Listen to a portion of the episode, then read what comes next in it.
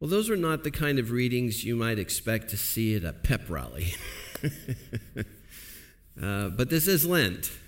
And, uh, you know, the Bible sort of weaves its way through ups and downs and difficult times and up times. And uh, Lent being one of those penitential seasons where we're um, kind of specifically um, being led uh, to look at what's happening in us, uh, we do come across uh, readings like this.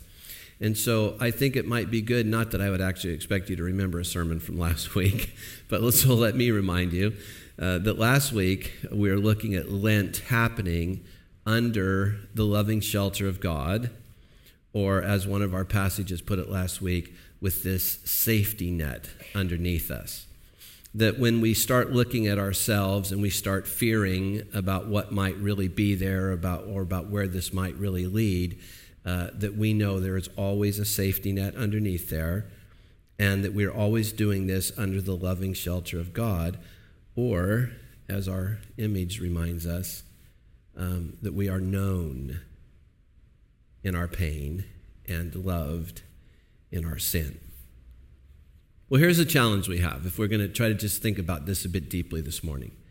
The challenge we have is this that everything around us today encourages us to cultivate desire. I remember in the 70s, sorry to date myself, but in the 70s when I was studying business at Cal Poly, um, I, I, started out thinking I wanted to do accounting because my dad was an accountant and realized quickly that that was not my thing. So then I kind of morphed over into marketing because it seemed like the, the, softer side of business, you know. And, uh, and I can remember in the 70s, um, that the, the kind of the buzz at the time was how new marketing was trying to create needs in people. See, old school marketing assumed you needed soap, and so then they would sell you the benefits of their particular soap. But new school marketing, and it's only skyrocketed in the last four generations, is designed to actually create need where there isn't a present felt need. And that is all around us everywhere, so much so that we're like fish in water. We hardly even know that it's happening to us anymore. But you can't go anywhere these days without being sold something. So, like yesterday afternoon, I had a few minutes to kill. I don't know. Oh, I was. I had a few minutes to kill, and I, I turned on the TV, and one of those over Hawaii shows were on. Have you ever seen that? You know, like flying over Hawaii, and you know, you see all this Hawaiian stuff. And uh, one of my fascinations is the North Shore during big wave season. And so I just sort of Googled big waves at the pipeline. Well, you can't even watch big waves at the pipeline without being sold something. I mean, you can't do anything. You can't look something up on your phone. You can't do anything anymore without somebody telling you that in some way you are deficient. But if you just had this thing, then you would no longer be deficient. And so the whole notion of after World War II, especially of human beings having disposable income, marketers have been going after that. And so nothing in our culture actually encourages us or teaches us to reorder our desires. Everything around us encourages us to play on them. So in Lent, we, we stop and we slow down and we have this opportunity to carefully notice what's actually happening in, in us so we can reorder our desires. Well, about this time last year, my book, Our Favorite Sins, came out and it was it's one of the recommended uh, readings for Lent this year. It is, I think, a particularly good Lenten book.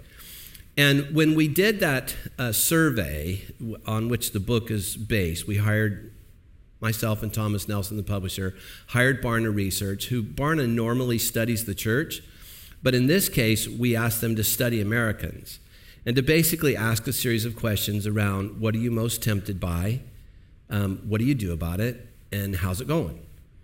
Well, the number one reason that Americans say they succumb to temptation and give in to their desires is to escape.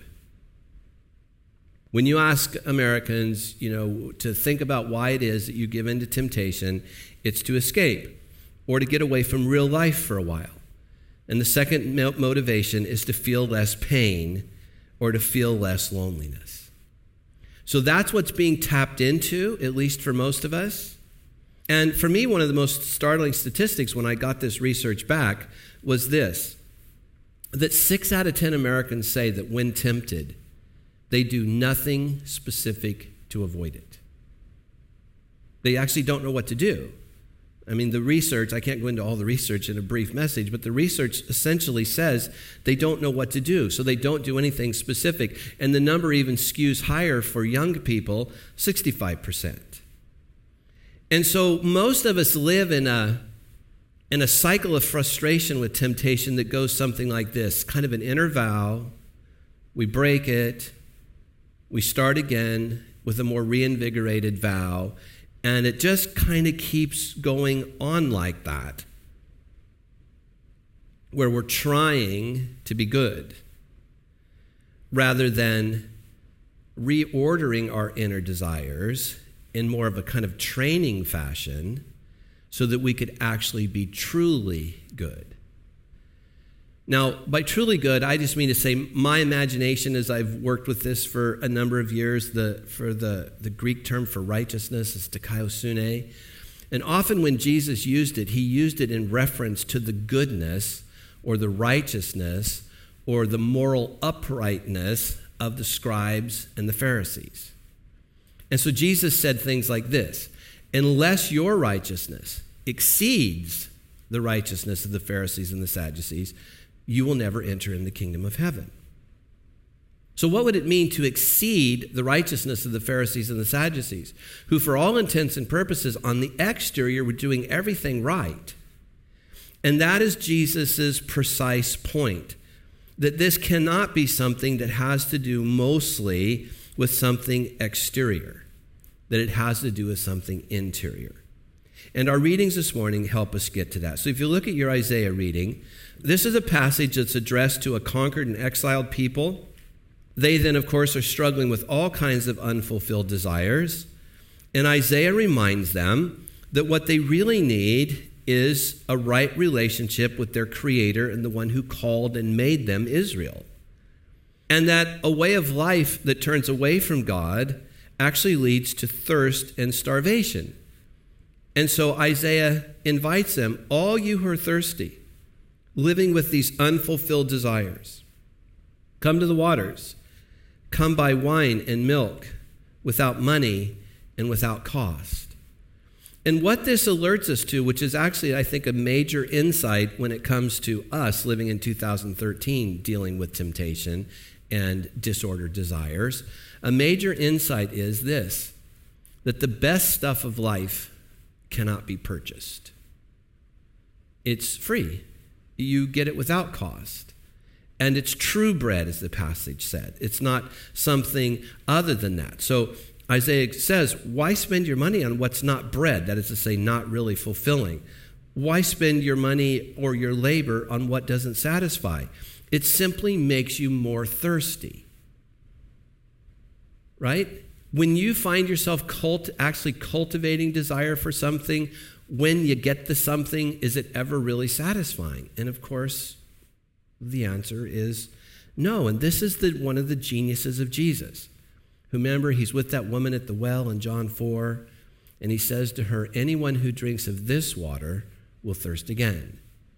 But anyone who drinks of the water that I give them will never, the Greek construction is very strong, never no, not ever thirst again. And this is what's put before us in these texts. And so the psalmist is put before us as one who's really getting it right. If you look at your psalm there, earnestly I seek you, I thirst for you.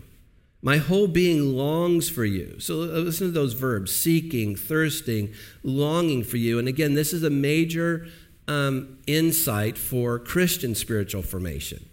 Christian spiritual formation is different than Buddhist spiritual formation, for instance. For Buddhist spiritual formation says that you ought to eliminate desire. And so Buddhist spiritual formation assumes that desire is bad or wrong. Christian spiritual formation says something very different than that. It says cultivate reform, transform your desires so that they're aimed at the right thing. It doesn't say get rid of them. We actually need desires. So train yourself so that what happens at the bottom line is you desire something else more than you desire the thing tempted. Now, this is actually very easy.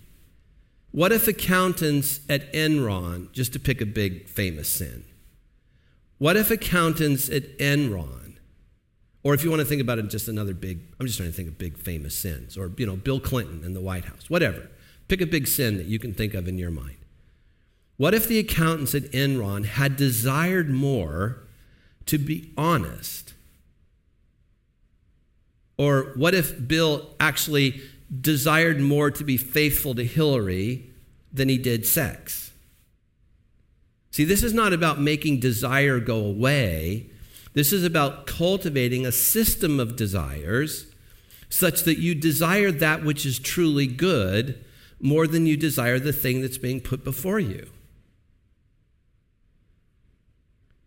So when we um, take a look now at your Corinthians text, what this is meant to show us is that the Israelites, on the other hand, were constantly falling into idolatry. And that with Moses and Israel, Paul's saying that these things occurred as examples to us, as warnings. And then look at the passage to keep us from setting our hearts or in the words that I'm using this morning, ordering our desires around evil things as they did. See, the problem wasn't what, what was being put before the Israelites to tempt them. The problem was they had set their hearts on things. You see, it's not so much that temptation, um, everybody look at me here. It's not so much that temptation comes towards you, that's not the big problem that these tempting messages are coming towards you. The big problem is stuff goes out of our heart. And it's like a positive negative charge thing, you know? It's stuff that goes out of our heart, and our hearts are going out, and just occasionally they come across something that's a temptation. Like there are some things that just aren't temptations to me because I have no desire for them. But other places where my heart's going out, then when I find something that I do have a desire for, well, now I'm seriously tempted. It's like, you know, metal and a magnet or something. And then those things hook up. So, the scribes and the Pharisees, this is what Jesus was trying to teach them always, they had a righteousness that said, do nothing wrong. That was their essential righteousness. Do nothing wrong. So if you find yourself stealing, cut off your hands. If you find yourself lusting, pluck out your eyes. If you find yourself cursing others, cut out your tongue. And it did nothing to transform their inner being. So when Jesus says, unless your righteousness exceed that of the scribes and the Pharisees, he doesn't mean that you do less wrong things than they do. Most of them were doing hardly anything wrong. It's just that in the process, they were becoming self righteous and it was leaving their hearts untouched. So they lived with this fundamental anger all the time, this fundamental frustration and upsetness and meanness. And that's why Jesus said, You lay these big, heavy burdens on people and you don't lift a finger to help them. There was something really fundamental going wrong. And it was that it was leaving their mind and their will and their soul untouched. But this continues to happen. If Jesus were alive today, I think he might, he might very well say something like this unless your righteousness exceeds that set forth by Saudi clerics, you will never enter the kingdom of God. Because what Saudi clerics now are saying, we need to actually put little girls in burqas. Because obviously, ladies, it's your problem, right? You're the problem. That's the first thing it teaches us wrongly. That you and your bodies are the problem.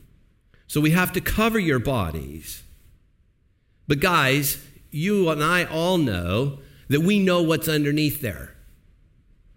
It's no big secret. And it will never work. The problem isn't covering little girls sometimes they're now advocating all the way to toddlers to begin to cover them. It's sick. But it's precisely the form of righteousness that most people feel stuck in. They assume that it's something external to them. It's the girl, and if I just cover her, then it'll be okay. And it won't be okay because it leaves the male heart, in this case, untouched. It's not even thought of. But what Paul's talking about here and the invitation of Isaiah, and as we'll see here in a moment in the gospel, this actually calls for a deep inner change, a kind of training where we would train our heart and soul and mind and will in another direction, like a plant. You know, if like you're training a um, climbing rose, that you just begin to train it little by little in a different direction. Now, there's some urgency to this, and this is one of the places where our readings this morning are a little heavy. There's an urgency to this, as Dennis read to us in the Gospels, where Jesus said, Unless you repent, that is to say, unless you relook at everything that makes us human mind, soul, will, body, heart and turn to God, you will all likewise perish. That is to say, the idolatries of the world, if we don't change our heart, then the idolatries available to us in the world will start finding hooks in our heart where places where we have desires um, will hook with the temptations that are put before us. And so the urgency is something like this that our hearts can become so calloused that it feels harder and harder and harder to ever really respond to God. And so what's happening in, in, the, in that passage, and then especially in the parable of the fig tree, is that God is the one who, you know, kind of plants this grove of trees and expects figs. So this alerts us to something that when God created human beings, he expected something. Now, not expected in some big, heavy, burdensome sort of way. It's more like this he just wanted and desired cooperative friends. What, what he was picturing was a group of people who would be with him in what he's doing. And so when you come to the fig tree and there is no figs, the gardener, um, and scholars do different things with this, but let's assume for the sake of discussion, Jesus, the gardener, Jesus says, no, you know, kind of like um, Abraham, you know, negotiating with God in the Old Testament, the gardener says, hey, come on, one more year. What if I dig around this and what if I fertilize it and something good will happen out of this? And the farmer says, Yeah, one more year. But then, if it's not producing fruit, it will be cut down. So, what these passages do as they arise in Lent is they allow us to hone and heal disordered desires. Or for some of us, it just kind of puts that idea even before us and allows us to ask do we even want to do that? And what this business of, of thirsting, and as we read in the psalm, or as we read in the Isaiah passage this morning, they help us to see just start with whatever little God desire you have. Like, I can guarantee you, if this were a whiteboard and we plotted on it on a continuum, came this morning with little desire, came this morning with a lot. We could just plot all of our names across there. And it's just the way life works. Some of us came in this morning for whatever reason with kind of a little bit of desire for God, but not a ton. And others of us would be sort of in the middle, and others would be for whatever reason you just got really strong desire for God this morning or right now. Well, what these passages encourage us is just start with whatever little God desire you may have, and that God will fertilize it he will sort of dig around and tend whatever it is that you bring to him. So, what if you wanted to start today kind of cultivating rightly ordered desires? Where would be a good way to do it? And I want to suggest to you that in a moment, when this table is set and the bread and wine is brought to this table, that that would actually be a really good place to start. Come, the bread is free. The wine is free, there's no cost. And a place at the table is open to all of us who want to follow Jesus and reorder our inner world, no matter where we're starting from. And no matter whether we're rich or unemployed, or white or black or male or female, there is a place around God's table where He invites us. Come without any cost. Come see. See how just a little meager piece of bread dipped in a few drops of wine teaches us that the things around us, our material idols, obviously, I mean, eventually malnourish us. That's the great juxtaposition of this table in our lives. A little piece of bread, a little sop of wine alerts us that the other things that we find our heart sometimes going out to, they actually malnourish us, bankrupt our imaginations, and distort the real purpose for life. But our readings and the Spirit of God invite us this morning come. Come without anything to give. Christ is the generous and self giving host at this table, and he is the true bread that gives life and satisfies the body and the soul.